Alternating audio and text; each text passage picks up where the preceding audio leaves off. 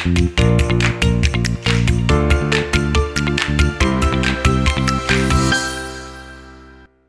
everybody, and welcome to the first in a brand new series of Having a Natter with your host, Simon Robinson, and co host. I'll do a bit of an awkward silence there so that people might think that you imagined me and I don't actually exist and I'm just your imaginary friend.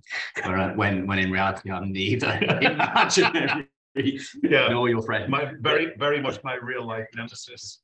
So, So, yes, David Silito. Hello, everybody. uh, yeah, well, well, welcome, welcome aboard, and um, we we hope you enjoy this um, this um, this episode of of having a, a, Natter. Uh, we've been since you last um, listened to us. Oh, we, we've had so many adventures, haven't we? Yeah, we've been gallivanting, haven't we, around Yeah. the country, all the Gallivanting. glamour locations, Oh yeah, like uh, Walsall, and um, Redditch. Yep. Yeah.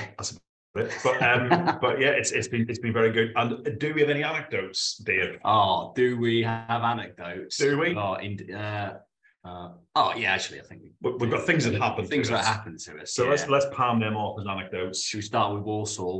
Where we Walsall. turned up at the Premier Inn, Yeah. um, off uh, one of the one of Walsall's finest roundabouts, wasn't it? Actually, It was Yeah, before, just before you some people say, why do you two stay in a Premier Inn? We thought you'd stay in a in a like a really posh. Uh, sort of Ritz, Ritz kind of thing. Yeah, We'll make two points on that. One, there's no wrong with the Premier Inn. no, no good breakfasts. Excellent breakfast, excellent beds. Yeah. Um, we get one each. Yeah. I should say in separate in separate rooms. Um, and then two, because we um we don't like to overcharge our clients for our comfort. Indeed. um, which is very considerate like that. Indeed, very reasonable guys. We are reasonable, Mm. and um, you can always trust somebody who proclaims their own reasonableness. Yeah. Anyway, back to Dave's story. So we turned up at the Walsall Premier Inn Yeah. and asked if there was a, an Indian restaurant Yeah, um, nearby that we might uh, uh, that we might visit. Yeah. And she said, the receptionist said, uh, "It's not London, you know." yeah. So you're you're you're more likely to see a dead bird. Yeah, it was all very confusing. Yeah, yeah. said, well, okay, but is there one? She went, "Oh, uh, actually, yeah, there is. There's one just near where I used to live."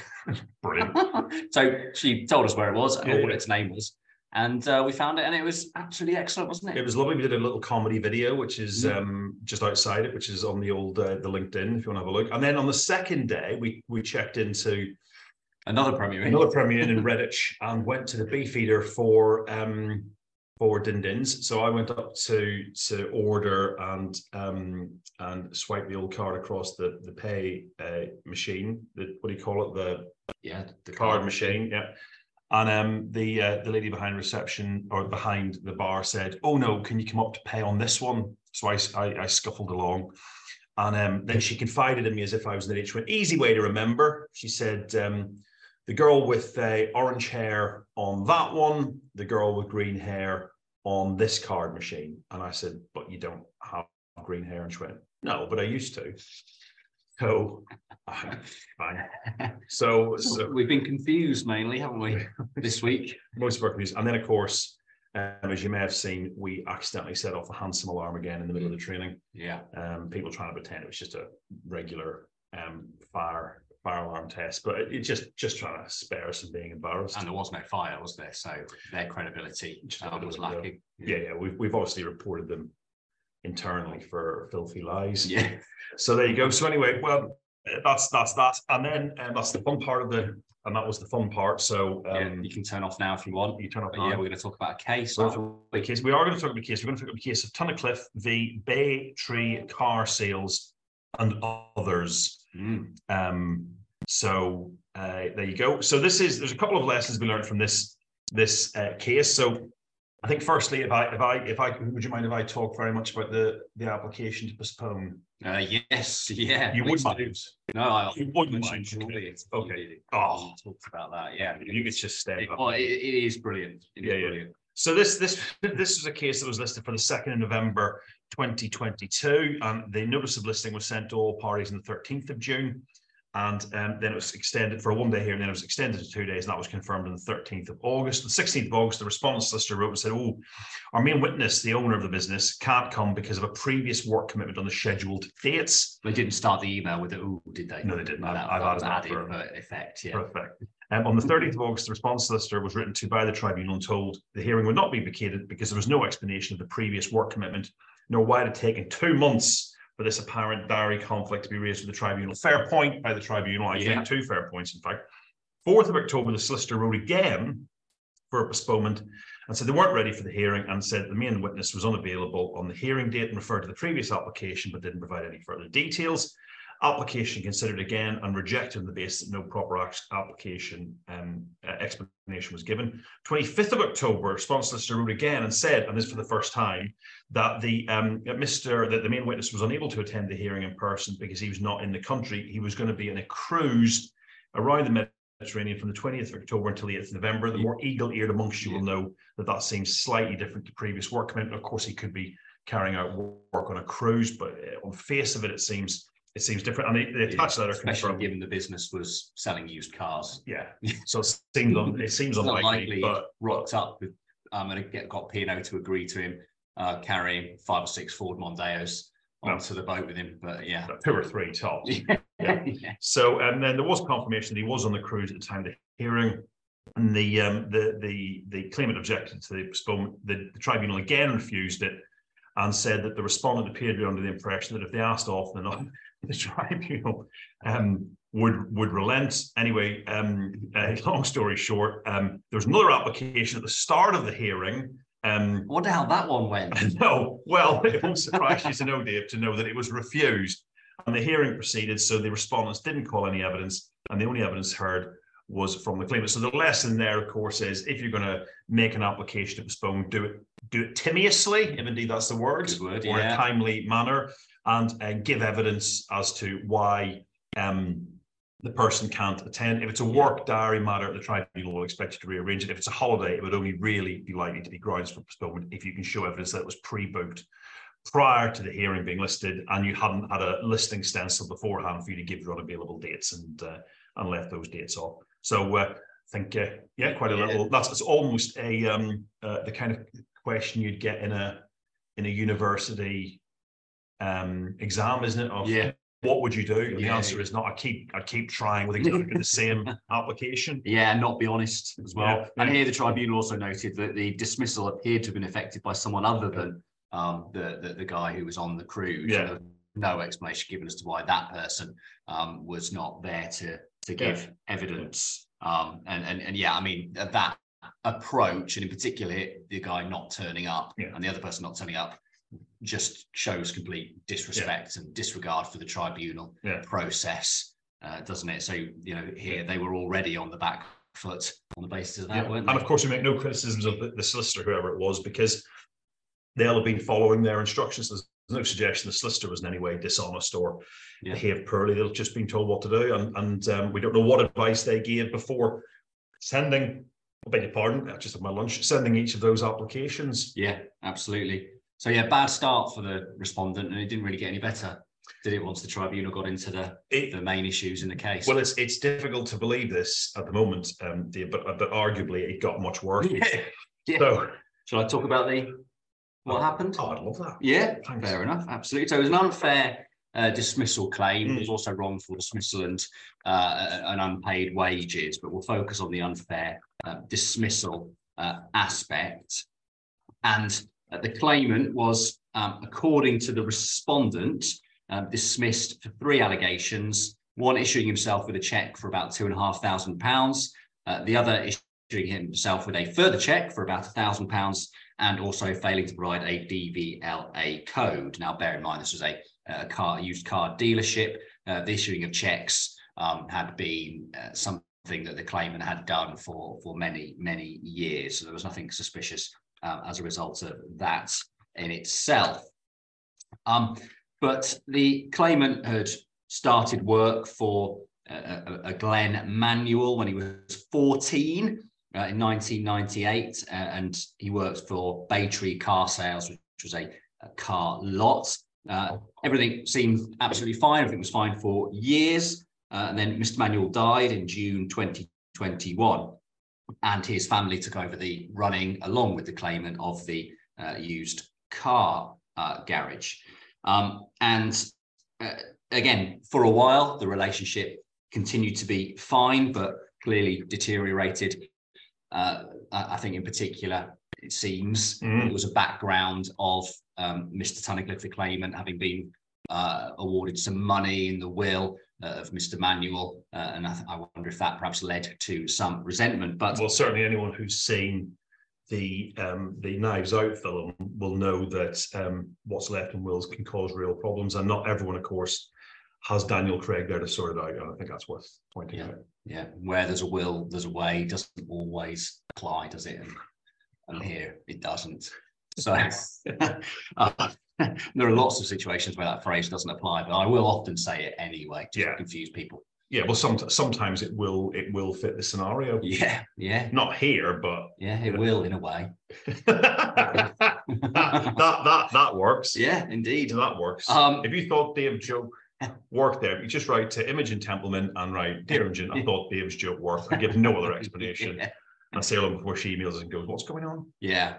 So there were various meetings that the respondent said took place, Hmm. uh, including a meeting on the 23rd of uh, June of 2021. And um, the tribunal uh, hadn't heard any evidence from the respondent. It had some notes before it of meetings, but bear in mind the only evidence it heard was that of the claimant, given that nobody actually turned up to give evidence on the part of the uh, respondent. Although, although bizarrely, uh, the the the the, um, the company did instruct a barrister to attend. yeah, So I feel a bit bad for the um the Yeah. barrister. It seems to be an almost impossible situation. Yeah, absolutely, absolutely. Um, but uh, yeah, the claimant's evidence was that this meeting and various other meetings simply didn't take place. Um, off the back of that, um, the tribunal, uh, absent uh, a finding or a feeling that the claimant himself was completely making everything up, which clearly they didn't think was the case here, um, found that well, the, the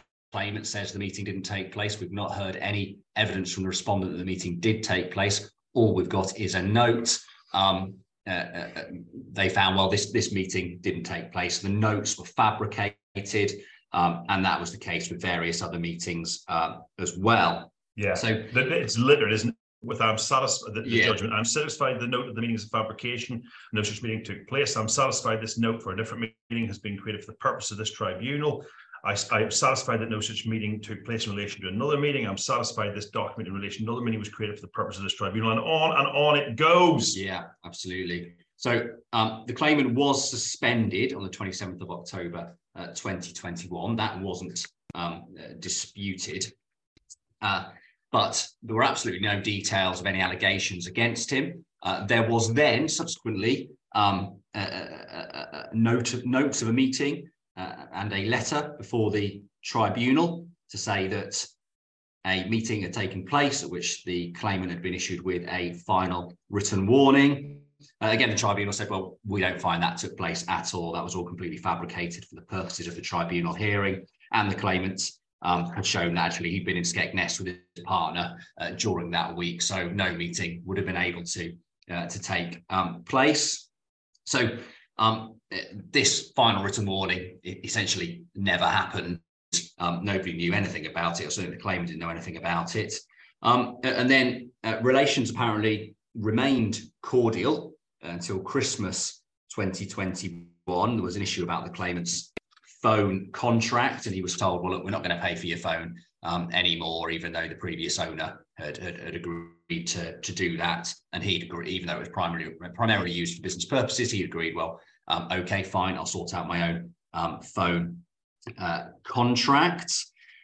Um, he then, in February uh, 2022, um, was given a letter uh, about a final written warning, but he was told by one of the other managers um, not to worry about it. It was just this other manager being pedantic. So he decided not to raise it um, at the time, even though he had absolutely no clue what any of it um, was uh, uh, about. Um, they, there was then uh, apparently a further meeting on the 3rd of March, um, at which the claimant was dismissed for the allegations of gross misconduct that I mentioned earlier in relation to checks and DVLA forms. Well, the tribunal said, look, we, we find that that simply didn't happen at all. What had happened And the, I think the the the invite letter they said didn't to the hearing didn't even exist either. Yeah. They created that. Yeah, a- yeah, yeah. exactly. Um, what had happened was that uh, there had been a falling out over the gift that had been left to the claimant in the will, uh, and some quite abusive texts have been received from one of the managers to the claimants. Uh, one of those had said, "Hand in your key, hand in keys to Moz. You're done." And then subsequently, uh, uh, and you think I'm stupid, your worst mistake, hand keys into Moz, you no longer work for us or my family. So that was all off the back of an argument, dismissed by text, no hearing, no invitation to the hearing, no right of appeal given in the text, no follow-up letters to that text. That was simply the dismissal. The tribunal said that message was an unambiguous dismissal and employment had been um, terminated. The notes of the meeting, the invitation to the meeting on the 3rd of March, and so on, were all fabricated after the event for the purposes of the tribunal. Um, so, not for any other purpose, not to send to Mr. Tunnicliffe and say, well, look, we had this meeting, we know you weren't there, um, but, but here it is um, for the purposes of the tribunal, which, uh, you know, tribunals generally don't take too kindly to people trying to pull the wool over their eyes. No, they're very much against it. They? they are, yeah, Yeah. very much against that. Yeah. Um, so, so yeah, the there was a finding of unfair dismissal. Um, respondents' assertion by their representative was the dismissal was for misconduct, but the tribunal said there's no evidence to establish that the reason was for misconduct. Um, you know, let alone that there had actually been any misconduct committed.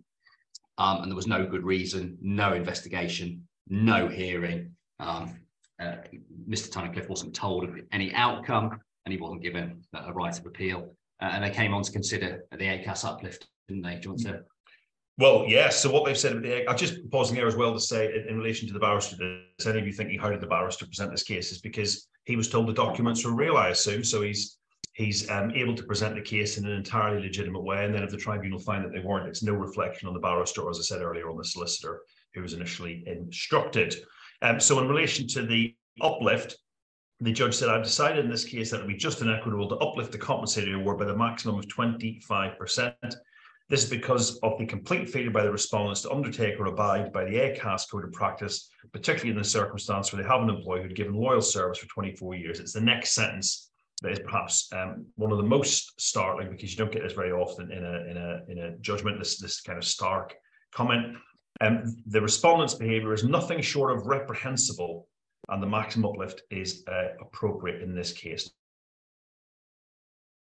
Nothing short of reprehensible. Um, Yeah. so in the end, between the basic award, the compensatory award, the notice pay and the wages, the claimant got a payment of Thirty-eight thousand two hundred and twenty-nine pounds and fifty-four pence. And if you think that is bad enough, it probably doesn't end there because the final paragraph of the judgment says at the conclusion of the hearing, the claimant's counsel said he wished to make an application for costs. And I told him that she'd make that application in writing. And after I'd considered any, any submissions from the respondent's representative, I would decide the issue on the papers. I'm assuming there simply wasn't time left um, at the end of the day to hear that properly. no. Um, but uh, given everything we've said, I think it would be quite surprising if there wasn't a cost application made in the claimant's favour on the basis that the defence of the proceedings have been conducted unreasonably. It's hard to think of um, a, more unreasonable way to conduct proceedings than Mm. either concocting a claim or concocting a defence uh, based on false assertions. 100% right.